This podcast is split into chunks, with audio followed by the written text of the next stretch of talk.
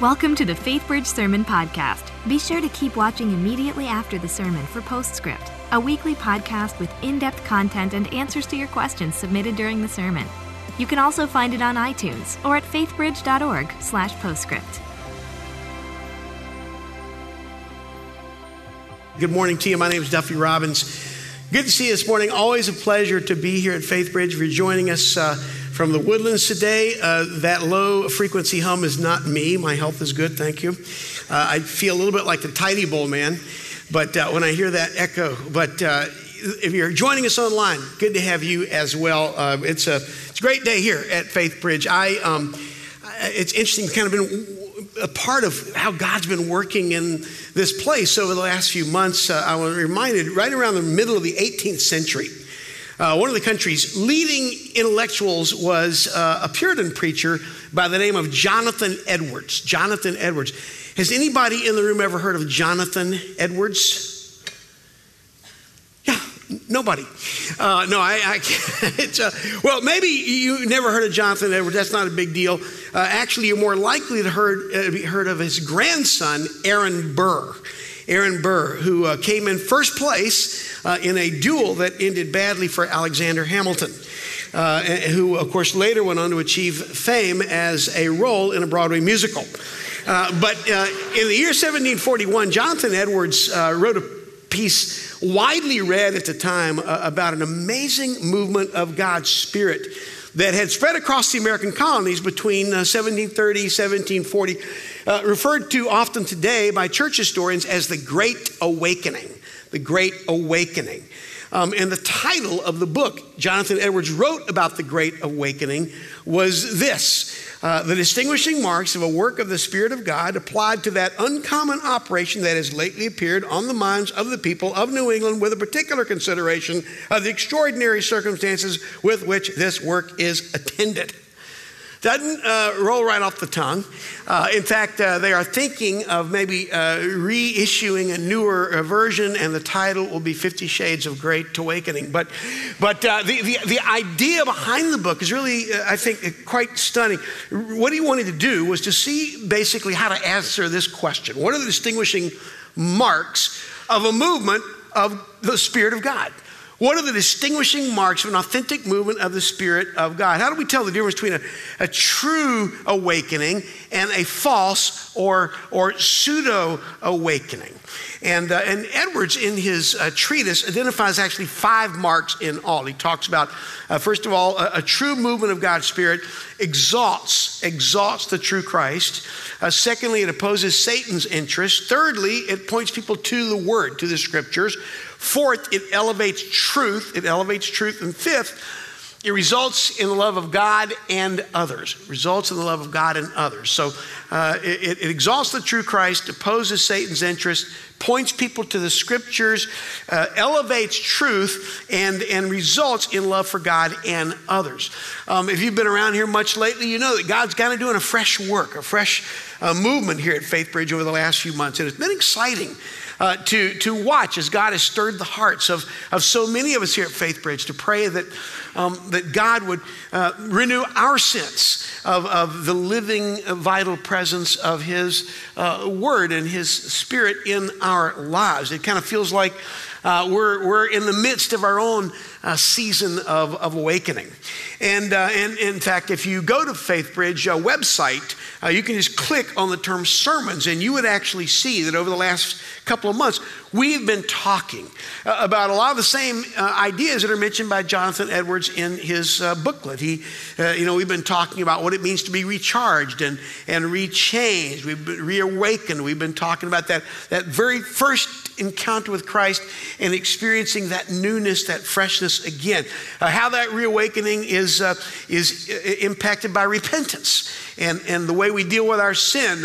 we've, we've talked about what does it mean to actually hear God in a fresh or an authentic way. Is that even possible in the 21st century? Is that just, you know, something that happened before uh, HBO and Facebook?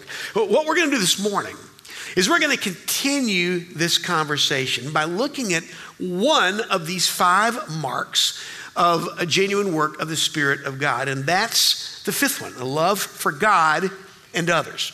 A love for God and others. And since, frankly, uh, I think most of us find God to be generally more lovable than the people seated around us, uh, we're going to focus primarily this week and next on how genuine awakening impacts our relationships uh, with each other in our church family. How does the movement of God's Spirit uh, impact a, a place like Faith Bridge? How do we think about each other? How does it change the way we, we relate to each other in the Faith Bridge community and in the Christian community uh, locally, uh, the Christian community at, at large? Um, you may remember uh, two weeks ago, Tim uh, Atika uh, reminded us about Solomon's wisdom that two are better than one. Two are better than one. Well, well this morning and next week, uh, we're going to actually consider the idea that a church is even better than two. So if you have a Bible, I want to invite you to turn with me this morning to Ephesians chapter 4. Ephesians chapter 4. This is the New Testament.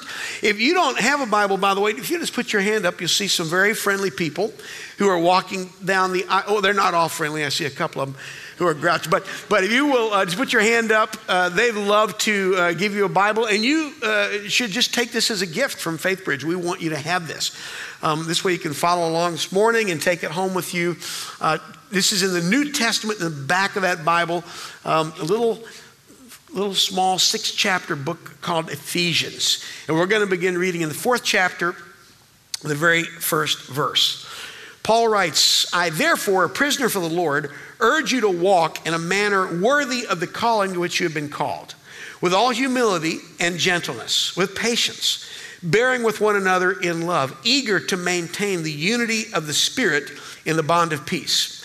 There is one body and one spirit, just as you were called to the one hope that belongs to your call one Lord, one faith, one baptism, one God and Father of all, who is over all and through all and in all. I'd like us this morning to consider two very, very simple ideas. The first one is this when the Spirit of God does an authentic work in our lives, that begins to change everything. When the Spirit of God does an authentic work in our lives, that, that just begins to, to, to rewrite the script. That, that begins to change everything. And then the second idea is this that one of the very first everythings that the Spirit changes is our relationships with other people. One of the very first everything's impacted by an authentic movement of the Spirit of God is our relationships with other people. So let's let's uh, jump into that first idea, that very first idea. When the Spirit of God does an authentic work in our lives, that begins to change everything. I don't know if you have ever had an injury, a broken leg, maybe a sprained ankle or a bum knee um, that, uh, that, that actually required you to wear a cast or perhaps use crutches. Anybody, raise your hand if you've ever had an injury like that. Let's see. Yep. Okay. So you know what I'm talking about. It literally changes the way you walk. This injury literally changes the way you live on a daily basis. Um, it was exactly three years ago today, today, that Maggie and I were on vacation with some friends down at Lake Oconee in Georgia. Uh, a little, about an hour outside of Atlanta. Uh, we were vacationing with these friends for a week uh, there on the shore of the lake. It was going to be very fun, just some great time uh, on the water and with friends, and it was going to be fantastic. It was our very first morning, our very first day, our very first time in the boat out on the water, and the question was asked who would like to ski first? Don't get ahead of me. You know, they say, who wants to ski first? Well, I you know, I, uh, you know, counted to 10. I mean, I gave everybody else a chance to volunteer first. I didn't want to be greedy. I didn't want to be overly eager. Uh, I knew my wife wasn't going to go skiing, and uh, the other people on the boat seemed a little timid about it. So I finally said, well, I'll, I'll go first. I'll go first. And even as I spoke those words, my wife gave me this glance, these eye darts uh, that were fired at me that said, Are you kidding? Are you kidding? You have not been water skiing in years. In years. And, and, and, and I, I said, hey, look, don't, don't worry about it. Don't forget, honey, you are married to a natural athlete. And, uh, and, and uh, what's the laughter about? And, and, uh, and, and, and, and like every other male, remember, you are married to a man who has above average physical ability. So, so, uh, so I said, don't worry. In fact, I could still remember jumping into the lake, and, and as I popped up my head above the water, I sort of laughed and looked at her and said, What's the worst that can happen? Yeah, okay, you've heard this story. Uh, well, anyway, what happened was uh, it, it, was it was unpleasant. Um, actually, what happened was uh, to make a long, sad, painful story short. Uh, the boat accelerated. I'm coming up out of the water, uh, and uh, and something went badly wrong. I began to feel the muscle tissue inside my right thigh rip neatly away from the bone, which made water skiing very difficult. Uh, and, and, frankly, for the next few weeks, uh, made marriage not very easy either. Uh, and uh, anyway, fast forward six weeks later, um, cast comes off, my leg is healed, and almost immediately, there, there's this profound and wonderful change in my walk in my in my my self image is still limping a bit, and uh, uh, frankly, my manhood was still in traction. But but uh, now there was this healing, and, and, and I could walk. And that healing had a profound impact on virtually every other area of my life. What Paul is pointing us to in Ephesians chapter 4, verse 1 is very much this same idea. He's basically saying to the church at Ephesus, he's saying to us, look, look, you have been healed from the crippling power of sin, so get up and walk in it. Walk in it. Verse 1 I, therefore, a prisoner for the Lord, urge you to walk in a manner worthy of the calling to which you have been called. See, the church at Ephesus uh, was, a, was a church alive. Uh, Paul had heard of their faith and of their uh, loving community of believers in, in chapter 1, verse 15. Uh, he, he thanks God for the vitality, for what God is doing in their midst. But at the same time, he's praying. He's praying for them that they could go deeper in their faith. Deeper still, in, one very, very long sentence that begins in verse 17, Paul excitedly writes, uh, he says, Look, I am praying that the God of our Lord Jesus Christ, the Father of glory, may give you the spirit of wisdom and of revelation in the knowledge of Him, having the eyes of your hearts enlightened, that you may know what is the hope to which He has called you, what are the riches of His glorious inheritance in the saints, what is the immeasurable greatness of His power toward us who believe, according to the working of His great might that He worked in Christ when He raised Him from the dead and seated Him at His right hand in the heavenly places, far above all rule and authority and power and dominion and above every name that is named, not only in this age, but also in the one to come. Now, that's a prayer. That's a prayer. And you might be sitting there going, well, gosh, that just sounds fantastic. All kinds of uh, wonderful religious stuff. I have no idea what it means. Uh, of course, if you were Jonathan Edwards, you'd probably go, oh, that would make a good book title. But, but, but in fact, in fact, what Paul is praying here is that the Ephesian believers might experience that first time presence of Christ again. And that they might experience it more deeply than ever before. And so Paul uh, is almost like this very, very enthusiastic financial advisor. He's reminding these Ephesian believers in chapters 1, 2, and 3 that they have a strong, a diverse, and large spiritual portfolio as believers in Christ. He, he, describes it in verse 18 as the riches of his glorious inheritance in the saints. He's saying, in essence, holy cow. Holy cow, people. This gospel is really good news. This is really good news. And if you don't know that, if, you're not aware of that, if you're not living that, I am praying, he says in verse 18, I am praying that you will come to know that. And, and, and, let me just stop and say, by the way, that, that if you're here this morning or you're listening to my voice right now and you don't know Jesus. This seems sort of strange to you. What you're witnessing in this moment just seems a, a, little bit odd. All these people gathered together on a perfectly good Sunday. You don't know that Jesus that we worship. You don't know maybe the, the hope Paul is writing about here in Ephesians uh, chapter 1. And, and, maybe you don't know the greatness of his power toward us who believe. And, and you haven't experienced the wonder that he died on the cross for you so that we might experience eternal life. And, and, and not just something that happens when you die but a depth and a fullness and abundance of life, even now while we live. if you don't know that, first of all, we're delighted that you're here. We are so grateful that you are here. But secondly, we want you to understand that along with Paul, we are praying that the eyes of your heart might be enlightened so that you may know and that, and that you may know that you know and experience the wonder of that good news. But then Paul goes on to say in chapters 4, 5, and 6 of Ephesians if you know it, show it.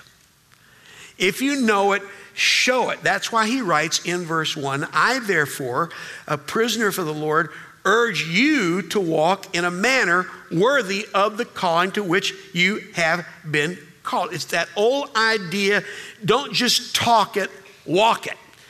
Right? Don't, don't just say it, play it. It has almost a rhythm to it. Right? Don't, don't just fact it, act it. Don't just chew it, do it. Don't just buy it. Sorry. Uh, forgot to take my meds this morning, but, but uh, I, I realized that was probably difficult to watch. But, but the bottom line is this Paul wants us to know authentic faith is a lived out faith. It's not just showing up on, on Sundays and kind of punching your God card. It affects every impact of uh, uh, it impacts every segment, every element, every piece of our lives. Look back at verse 1. For Paul, for Paul, that authentic commitment landed him in jail. This is serious business. That, that decision to live a life worthy of the calling to which he had been called meant that he wasn't going to bow down to the pseudo king Caesar. He wasn't going to stop talking about Jesus. He wasn't going to cave into the authorities. His commitment had a cost. He wasn't in chains because Caesar was king. No, he said, Look, no, I am a prisoner for the Lord. I am in jail because Jesus is my master. He's my Lord. Now, I realize that for most of us this morning, there's probably not a huge risk that we are going to face that kind of persecution, that sort of imprisonment. That probably won't be a part of your story or my story. Um, we, we probably won't have to die for Jesus. But Paul is making it clear here, this is very important, in verse 1 that a distinguishing mark of the work of the Spirit of God is our willingness to live for Jesus. To live for Jesus in practical, everyday terms. And I mention that because I think a lot of us have this idea that, well, you know, if, if, I'm a, if I uh, am filled by the Spirit of God, there's got to be something dramatic, something powerful, something big, huge, cataclysmic that happens. You know, I remember when I first became a Christian, I'm like, okay, I'm going to stop selling drugs, turn away from life of crime, give up drinking, stop hanging around fast women. And people are going, dude, you're six years old. I mean, you know, you, you, you think you got to do something really big and powerful and, and, and dramatic. You may not feel this morning like, like being a mom or a husband or a wife or a dad or a grandparent or, or a son or a daughter is, is, is all that big a deal, or that, or that being a a conscientious student in, in school is particularly heroic, or, or, or, maybe just doing your work every day with, with excellence and, and good humor is, is all that epic, or, or, or even showing up to volunteer here uh, on the parking team, or the nursery team, or the hospitality team. You may think, well, that, that's not really a, a big deal. What Paul is charging us to do here is to live a life worthy of the calling to which we have been called, whatever, whatever that may be. Because when the Spirit of God does an authentic work in our lives, that changes everything. That changes everything. That's idea number one. But let's, let's turn the corner here because in the very next verse, we're introduced to idea number two. One of the first everythings that the Spirit changes in our lives is our relationships with other people. One of the very first ways our everything changes when we are moved by an authentic work of the Spirit of God is our relationships with other people. Look at verse 2 of the text. Let's go back to verse 2. Paul wants us to understand instinctively that one of the most costly ways that we live out our faith in everyday life is in our relationships with all lowliness and meekness and patience and long suffering. And then he goes on to say in verse 3 that we are to be eager to maintain the unity of the Spirit in the bonds of peace. If you actually go through chapter 4, you will see Paul immediately beginning to focus explicitly on how our everythings change, but especially how our everythings are changed by our relationships. Verses 2 to 7 of chapter 4, he talks about how walking in the Spirit will impact our relationships in the church. We're going to talk about that next week. And, and then in verses 25 to 32, he talks about how uh, it's going to make an impact on the way we communicate, the way we talk to each other. Uh, then later on in chapter 5, uh, he talks about relationships between husbands and wives. And in chapter 6, between children and their parents. And then later on in chapter 6, he talks about relationship between slaves and, and masters. In fact, when Ben uh, spoke about marriage and, and singleness a few weeks ago, those are precisely the kinds of issues impacted by a genuine work of the Holy Spirit of God. And Paul tells us in verses 2 of 3 of chapter 4 of Ephesians if you want to test the work of the Spirit of God in your life, if you really want to experience the marks of His incredible power toward us who believe, don't begin by looking for goosebumps. Don't begin by looking for feelings. Don't be looking for amazing signs, how loud you sing in worship, how tightly you close your eyes when you sing, how high you raise your hands, how much scripture you know, uh, whether you have on your bumper sticker uh, a, uh, uh, a, sticker of an ichthus fish consuming a Darwin dinosaur, uh, or, or, or whether you are the only one of your friends who has steadfastly refused, based on moral conviction, to not watch Game of Thrones. Whatever it is, Paul says, You want to know what the authentic mark of a work of the Spirit of God? It's our relationships. It's our relationships. Ask yourself this question What am I doing to maintain the unity of the Spirit to build up His church, the body of Christ? What am I doing to maintain the unity of the Spirit to build up my church, my church, this church, the local body of Christ, right here, right here in our community? Paul writes, in chapter 4, verses 1 to 3 walk in a manner worthy of the calling to which you have been called, with all humility and gentleness, with patience, bearing with one another in love, eager to maintain the unity of the Spirit and the bond of peace. But what does that mean? What, what does that actually mean to, to, to maintain the unity of the Spirit and the bond of peace? Sounds awesome. It almost sounds like a, like a, a greeting card that you might find at a Lifeway Christian store. You know, maintain the unity spirit and the bond of peace. It just sounds fantastic, but what the heck does this actually mean? Well, when you look at this phrase, be eager to maintain the unity of the Spirit and the bond of peace, you can observe that, that right off the bat, it is something spiritual. In other words, it's, it's a work of God's Holy Spirit. Remember, this is the unity of the Spirit, the unity of the Spirit. In verse 3, Paul uses the word maintain, maintain. In other words, he's suggesting that the unity we're invited to experience here is not something that we're supposed to produce. Right? It, it doesn't come by us uh, forming new committees or issuing statements or, or, or, setting up a Facebook group. It doesn't happen by, you know, holding hands and, and singing kumbaya. We're not called to create the unity of the Spirit. Paul calls us to maintain, maintain the unity of the Spirit. The unity of the Spirit already is. It's a gift. It's a gift of the Holy Spirit of God. Uh, Paul goes all out to make this point very, very clear. If you read verses four to six, he wants us to understand the Spirit's unity is already a reality. He says there's one body and one Spirit, just as you were called to the one hope that belongs to your call one Lord, one faith, one baptism, one God and Father of all, who is over all and through all and in all. The unity of the Spirit is a gift of God, it is a work of God.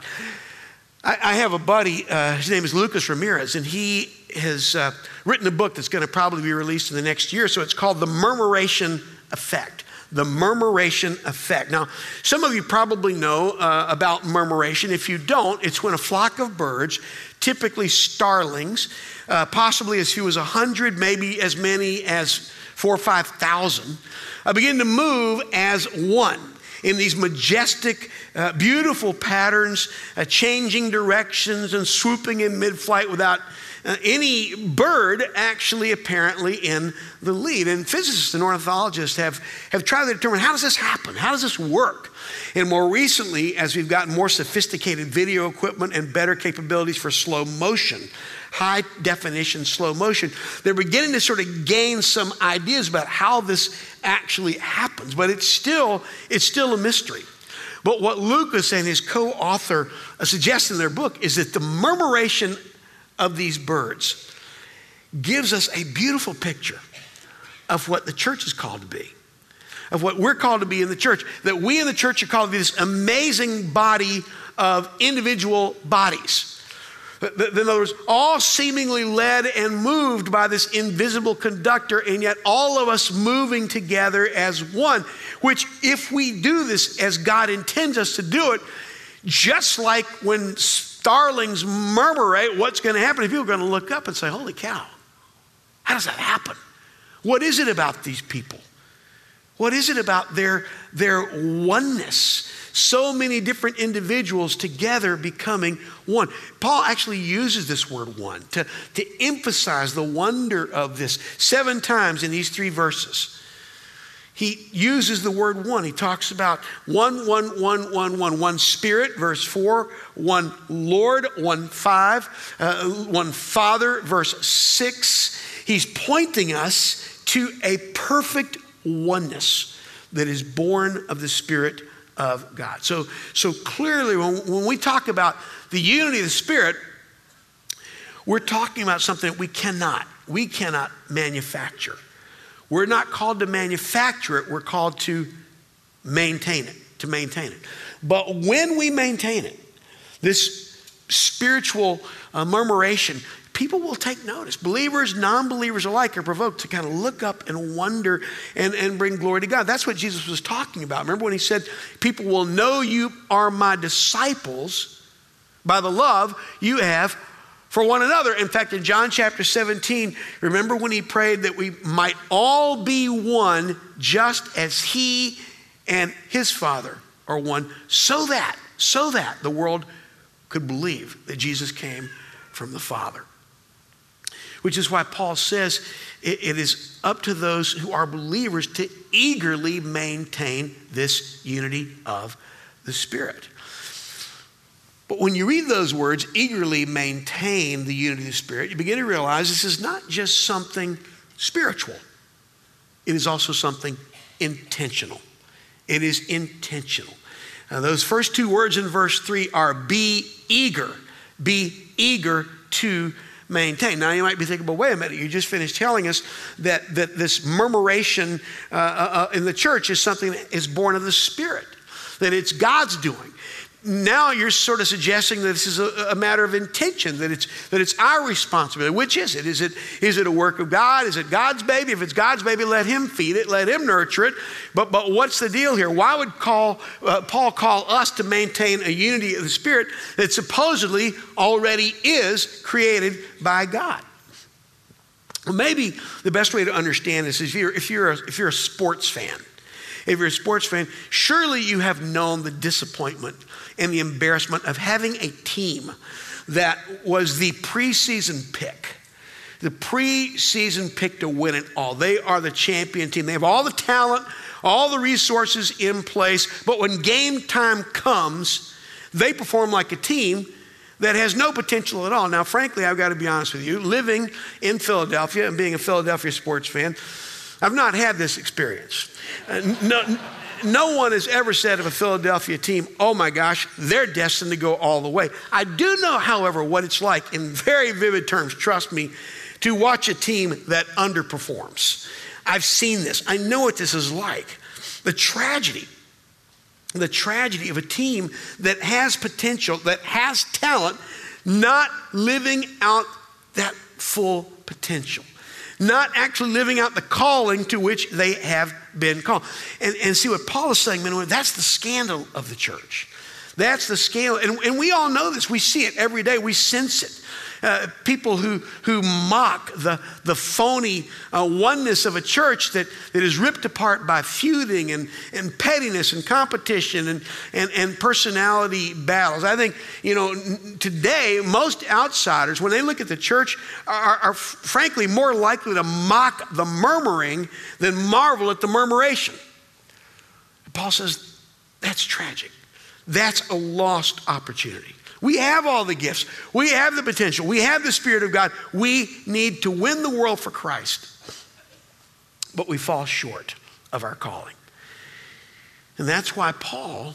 That's why Paul invites us to reflect in our congregations and in our communities, in our, in our fellowship, as, as global believers, this, this reality that we are one body that we are one spirit, just as we are called, to one hope that belongs to our call, one Lord, one faith, one baptism, one God and Father of all.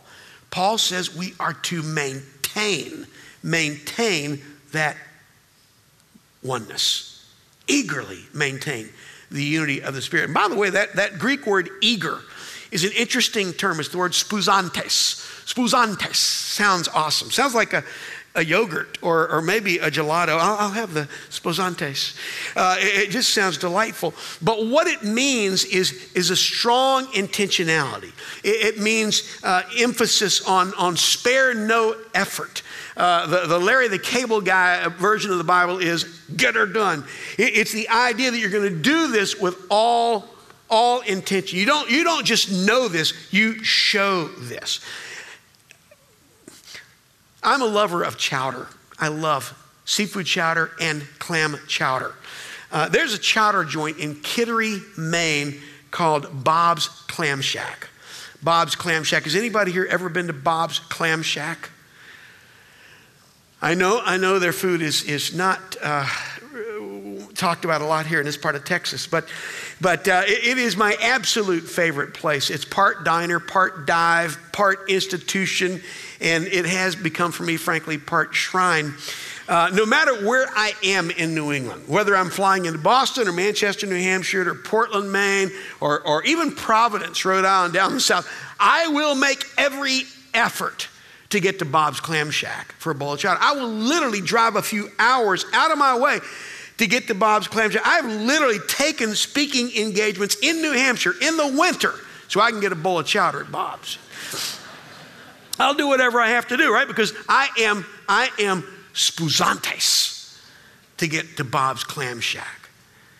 And the word that Paul uses here for eager, spuzantes, and the tense that he shapes this verb suggests an ongoing intentionality continuous, uh, not, not just once, not just a flash in a pan, not just something that happened one time, but an ongoing, like, like don't just go to Bob's once, go the next day too. You know, be eager. Don't just desire the chowder, consume the chowder. That's spuzantes. That's what Paul is calling us to do. That's the sense in which Paul is encouraging us to be eager to maintain the unity of the Spirit. Paul is saying in verse 3 that as Christians, we should have an unquenchable hunger for the unity of the Spirit in the bonds of peace. So the question this morning becomes what would that look like in your life? in, in my life if we were to live out this calling to which we have been called? What would it look like for you, for me, uh, to, to personally maintain the unity of the Spirit right here in our family at FaithBridge or uh, among the family of Christians here in Harris and, Montgomery counties uh, or, or across the borders and around the world? What is my role to play in that? What can I do to eagerly maintain the unity of the Spirit? What sort of witness might we have? If we at FaithBridge, right here, and in the churches of our area, if we were to show the murmurations of, of, of, God's Spirit in our fellowship, to begin to move together as one in this way that is inexplicable apart from the mystery and the wonder of God's Holy Spirit. Now, that's going to start. That's going to start. The answer to those questions starts right here at the micro level with you and with me. It, it starts with those of us uh, right here uh, uh, at FaithBridge, at the Woodlands campus, at the Klein campus, and perhaps even those of us who are, who are joining us online this morning. How many of us, how many of us are willing to go out of our way to, to maintain the unity of the Spirit, to make, make, for example, to make visitors feel welcome on a Sunday morning, to let them know that we're glad they're part of our church family. Do we have an appetite to consistently uh, gather with the church family on Sunday morning? Are we here? Are we making a consistent effort to be a part of the family? And I get it. I'm a pastor, but I still understand that, that showing up on a Sunday morning is an acquired taste. But Paul calls us to eagerly, eagerly maintain the unity of the Spirit.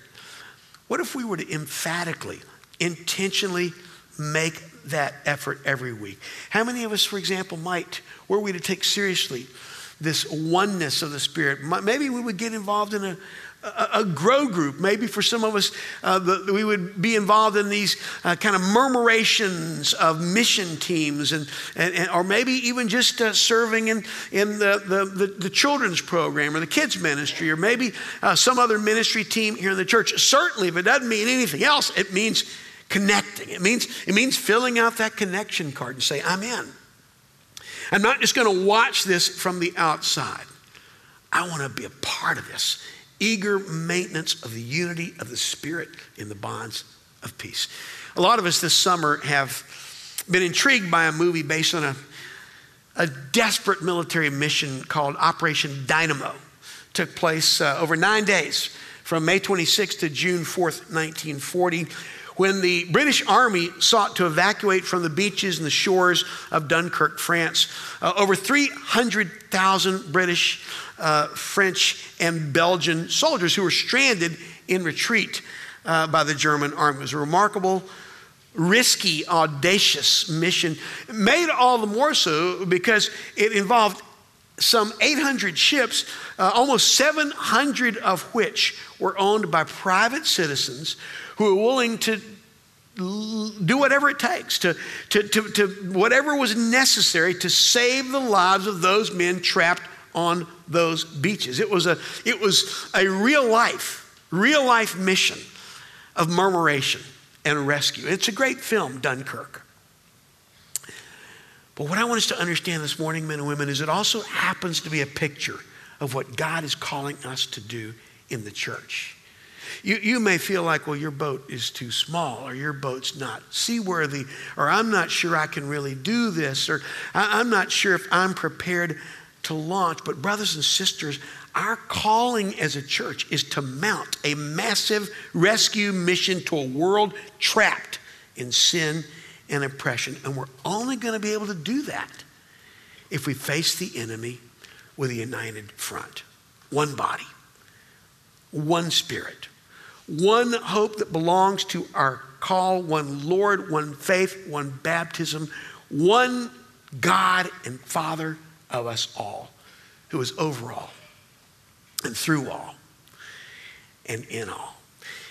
Our challenge this morning, your challenge, my challenge, is to lead a life worthy, to lead a life worthy of that high calling.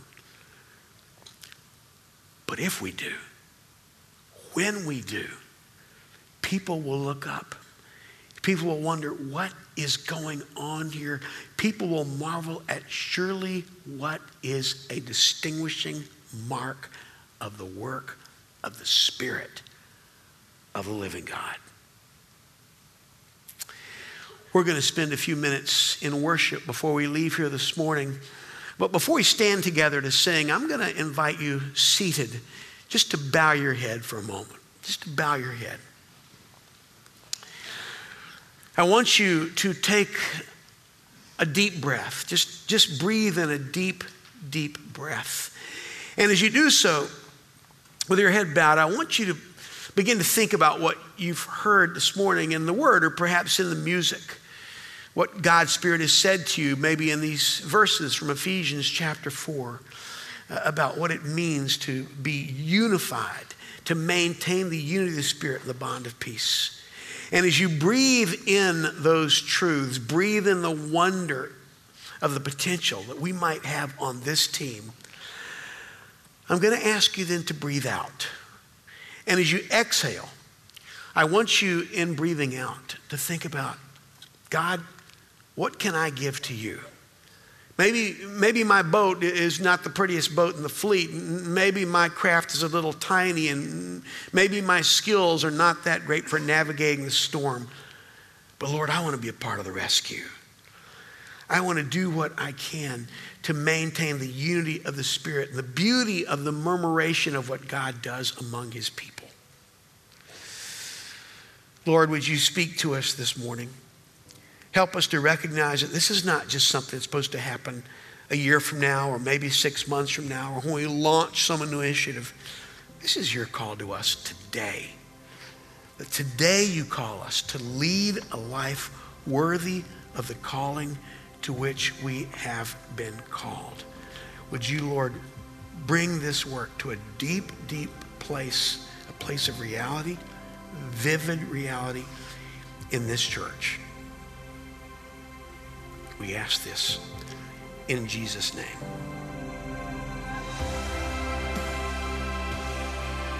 Welcome to Postscript.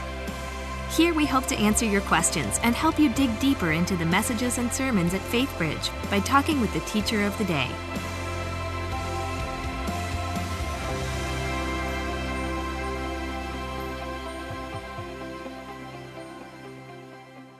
Hi, and welcome to Postscript. I'm Luann Riley, Grow Group and Discipleship Director, and I'm here with Bible teacher Duffy Robbins, who just brought an important message about unity from Unity. Ephesians. Yes, well, welcome back, Duffy. Thanks, Luann. Always Great to glad here. to have you back. Appreciate it. And you got your summer look looking nice. and, Yeah, yeah, it was my summer ni- look, yeah. nice and tan. Yeah. Uh, well, I've been in love- the booth for hours. That's good. Yeah, I'm glad that you uh, brought your summer look here Yeah. for us. Uh, it was great to have you back. Thank you. Um, and uh, you've continued uh, this theme of revival and seeing the Holy Spirit move um, and kind of drilling down into that even maybe a little bit more by bringing this message from Right. Ephesians. Um, and when we talk about the unity of the body, uh, the question that we came, that came in today, I think, is one that is often asked. Um, Yeah. So uh, it says to be in unity is one. How do we do that when there is a different perspective or interpretation of Scripture that has impact on a large group of people? Is disagreement uh, between two when the truth is sought to be held on both sides? And I'm not talking about gospel or salvation, but other doctrines. How do we maintain unity in the body with these different interpretations or perspectives? Right. Well, um, there is a there's an expression, often attributed to Augustine, but but not actually his, uh, but cited by a number of people. It goes way way back. Um, in the uh, in the statement, I pulled it up on my phone. Is in essentials unity, in non-essentials liberty, in all things charity. And, and this is basically a statement that's trying to answer precisely that question. Um, this question seems to be saying, I'm not talking about essentials. I'm not talking about, it says gospel and salvation. So, I mean, so in other words, there are certain issues where our unity is rooted. Uh, one Lord, one, you know, one faith, one baptism. And that's not necessarily saying one mode of baptism, you know, some dunk, some sprinkle, some dry clean, whatever. That, it, it, but the fact that we are baptized in the Spirit of God, baptized by the Holy Spirit, uh, one God, those are essentials. And so we would not be able to maintain unity with people who believed there was more than one God or that there was more than one Lord. I heard a preacher say one time that there are seven ones in that passage. I mentioned this today. But what I didn't say, the observation the preacher made, is at the heart of those seven ones. In other words, there's seven, the middle of the seven, the core of the seven is one Lord. And, um, and so I think that the absolute essential about which we must agree is, is Christology. Who is Jesus? Who is the Christ? And that he came in the flesh, that he's the Son of God. That's, that's where our unity is rooted. That's where it starts. So, um, so if there's not agreement on that, then I think it would be really, really hard for us to talk about uh, unity of the Spirit. Um, having said that, there are other issues, of course. I mentioned baptism is one of them.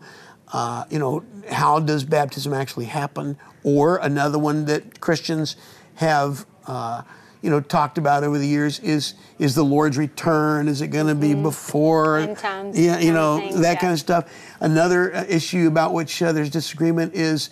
Uh, what happens when you die? Do you immediately, as Paul seemed to imply in Philippians, are you immediately absent from the body and present with the Lord? Which sounds like if I were to die during this podcast, by you know after lunch I'd be in heaven. Or uh, in Thessalonians, where Paul says the dead in Christ will rise first when the Lord comes back. So you go, well, wait a minute, I thought the dead were already there. So there's disagreement. You know, there's disagreement on issues like that. And those kind of things we won't know until We won't know. Well, well, that's what I was going to say. I think a big part of this is is sort of captured in that sort of non-essentials. In other words, those are not, as the questioner observed, those are not questions on which our salvation is based. I could be wrong on those issues, but my salvation is not at stake. If I'm wrong about Jesus and his his death on the cross on my behalf, that's wrong enough to have eternal consequence. But being wrong about baptism uh, is not is not a big deal. So, so um, I think those are the kind of issues on which, as this statement suggests, we should give people liberty. And a part of that liberty, I think, is anchored in the fact a very simple idea is that I might be wrong. I might be wrong. Having said that, the other side of the coin is that that um, that doesn't mean we all walk around uh, saturated in in doubt. That we don't have to say, well, who knows? You might be right, it might be wrong. In fact, I I, I, I always kind of wince a little bit when when in a Bible study we're reading the Bible, and someone will, you know will just go around the circle. What does that mean to you? What does that mean to you? What does that mean to you? As if whatever it means, whatever you think it means, that's what it means um, because because uh, Scripture is intended to teach us certain things, and certain things it is not intended to teach us. If someone means by that, how does that apply to your life? How does that apply to your life? Granted, there there's lots of different ways, but I think what um, we need to do is to is to, to to sort of maintain our unity, and how do we how do we figure out disputes like this on these matters? and which ones are essential as we go back and we look at the creeds of the church. Um, and we also uh, heed the tradition of the church. And when I say tradition, you know, a lot of people go, oh, you mean like we have to wear a tie on Sunday or we have to, you know, go to lunch at uh, a, a nice place. But when we talk about tradition in this sense, we're talking about what have our brothers and sisters in Christ for 2,000 years around the world, what have been their consensus of opinion? and and and actually the Holy Spirit has a DNA, he has a history. So so throughout history, the Holy Spirit has guided the church into our unity and into these truths. So so I would when I say I'm wrong, I might be wrong. I don't want to say I might be wrong, but I think 2,000 years of my brothers and sisters in Christ are wrong. I would say I might be wrong. Therefore, I'm going to defer to the tradition of the church. And this is a really important issue uh, right now in the church because, because uh, it, it's, it's kind of a pseudo humility to say, well, I know I'm taking a position that the church has never taken before, and I might be wrong. But that's really arrogance because you're really saying, I outvote all of them because I'm alive and they're dead. I'm more inclined to say, hey, let's, in humility, on these issues about which we don't know, let's yield to the tradition of the church. So, um, and, and then, and then, regardless of the position, we need to show charity to those with whom we disagree, which is hard. Yeah, It's it, hard. it is. But making space and room to be okay that we Yeah. don't agree, Yeah. but we could still Right. live in harmony and, and yeah. unity. Yeah, yeah. At least in in kindness. Um, in other words, I, I think it would be possible for for I think it's not only possible. I think it's likely that one could say I cannot I cannot really say I'm in union with that group of people. But that doesn't give me the right to be mean to that or rude to that group of people. I need to show to them uh, charity. Uh, honestly, one of the hardest, one of the things I'm, I'm really wrestling with myself right now is precisely this issue.